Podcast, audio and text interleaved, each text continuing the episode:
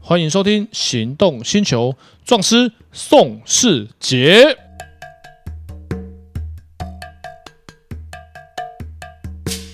欢迎收听《行动星球》，壮师宋世杰。哎，我是导叔导根座，来，导叔，我们今天又要聊一个，就是每天都会可能会发生，可是大家又不知道违法的问题。 哎，比如说，呃，比如说一个大老板应征工作呢，他需要，嗯，我要应征个秘书，嗯，呃，限女性。那这不是以前每天报纸都会出现的那个那个真人启事哦，吗？对，这一题不是三千块，这题三十万。哈，嘿，五下命爱啥咋办？诶，法律规定不可以，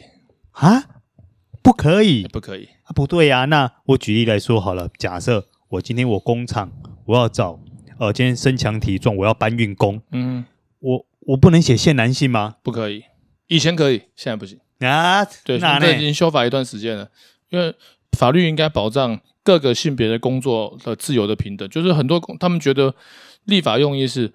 工作男生可以做，女生也可以做，不能够歧视女生，让女生不能做啊。当然了，不能够说我要应征个槟榔西施，呃那限男性呃限女性，呃，当然照规定是不能写，他所以写应征门市小姐，这样可以吗？小姐一定是女性嘛，哎，是啊，其实是不行的。但是当然不可能找男生来上班啊，啊对哈，不对？如果他是需要穿着比较清凉的话，当然不不可能。当然有一些销售员也是也是男生，对，那是不一样，跟你刚刚举的槟榔西施的状况是不太一样的啊。对啊，因为所以他们立法用意就是保障性别的工作权益，其实主要是保障女生，因为其实。讲真的，在职场上面，女生工作其实受到很多不平等的待遇。嗯，我同意。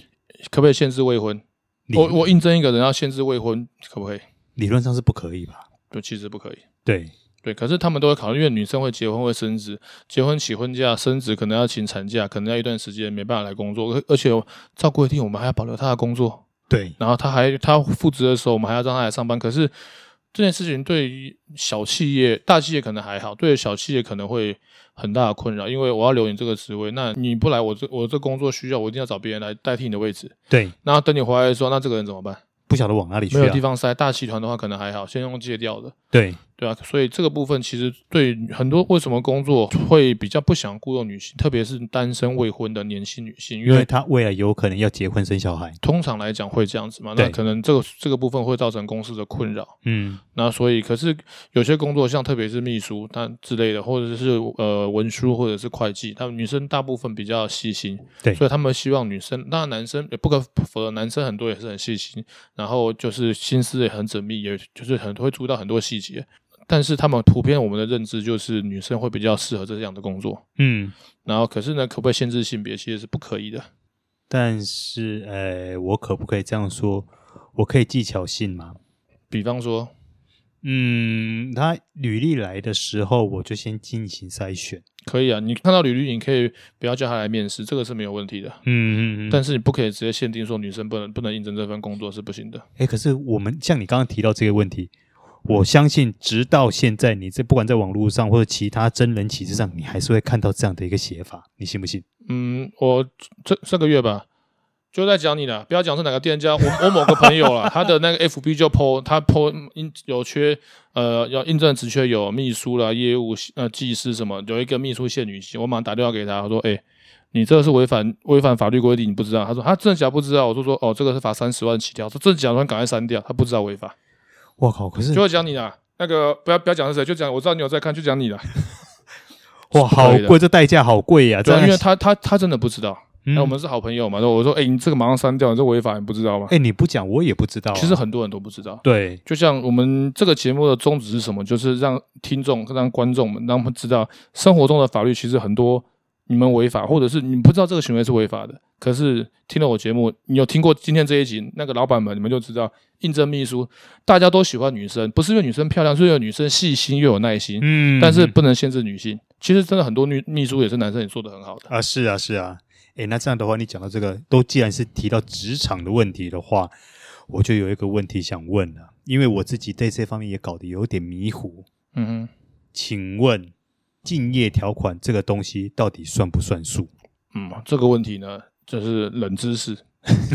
其实算数也可以不算数，你要看我们达成它今天条款的条件。嗯，因为我会这样讲的原因是。大概早期吧，在十几二十年前，其实我们业界常常发生这样的事情。嗯对，就常常某呃某刊杂志可能今天有编辑离职啦，他就会以竞业条款这件事情，然后去对他提出求偿或告诉之类的。早期在我们这个业界算是层出不穷吧。对啊，因为竞业条款这个，特别是在一些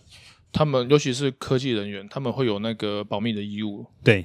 其实竞业条款什么情况会成立呢？竞业条款有时间限制，两年，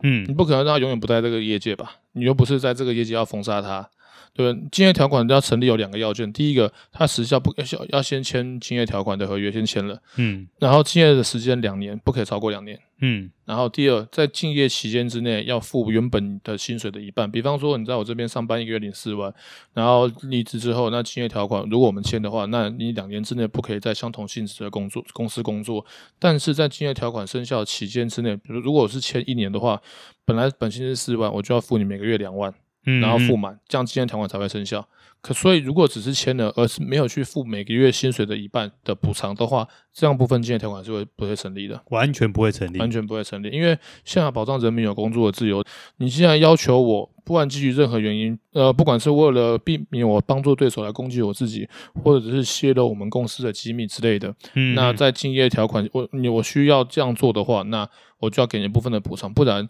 如果像比方说像。编辑好了，他们可能做十年、二十年，他们在这个行业非常非常专业，最适合他们工作就是编编辑这个行业。对那他离职了之后，不管什么原因离职，你要求他不能够在这个行业继续做下去，那你是不是断人家的生路？是这就违反了宪法的对于人民工作权利的自由的保障。嗯嗯所以，竞业条款是要成立的要件是第一个，竞业时间两年，不可以限一辈子啊。嗯，因为我所听到的嗯啦，就是说在我们这个业界发生这样的状况的时候呢，万一真的有走上法庭，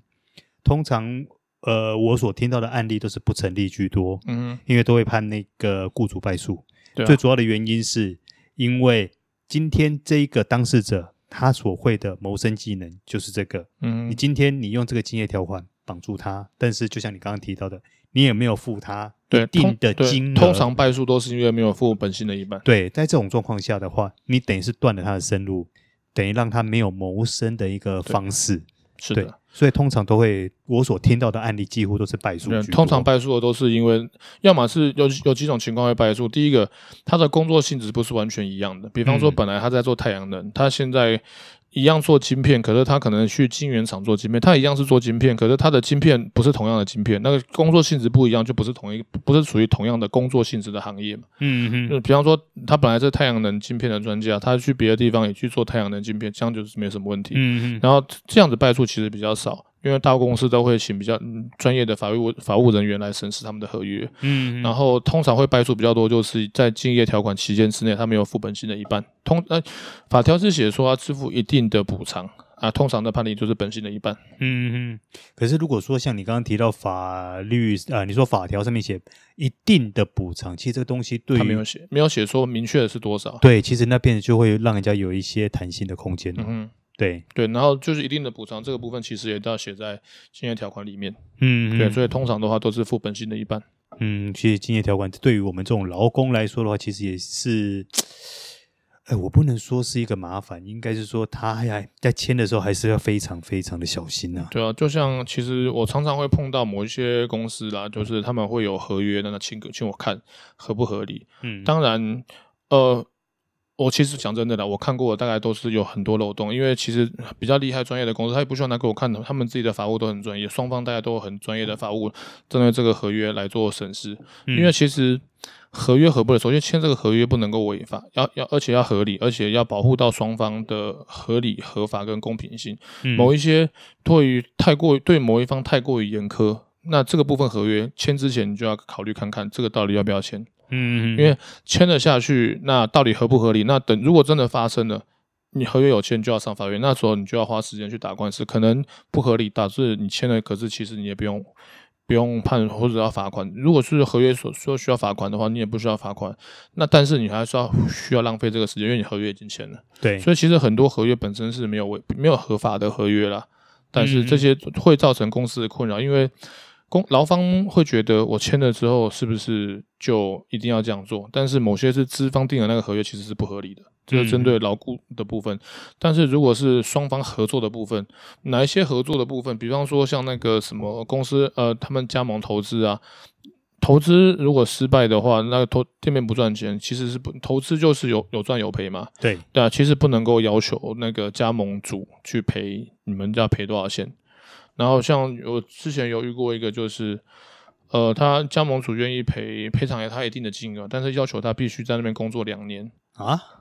那继续持续工作一年，哦，这部分其实就不合理了。对因为当然他愿意赔偿你一部分的金额，这已经不错了。因为其实加盟主不用赔嘛，然后因为你加盟加盟之后没有赚钱，没有赚钱之后，那你不能够要求他要赔，因为毕竟是加盟，这主要我只是教你技术跟厂牌授权，嗯，实际经营的权利在你身上，所以我不能够保证你们一定会获利，但是我相信大部分加盟都会获利，所以才会持续加盟下去。然后再者，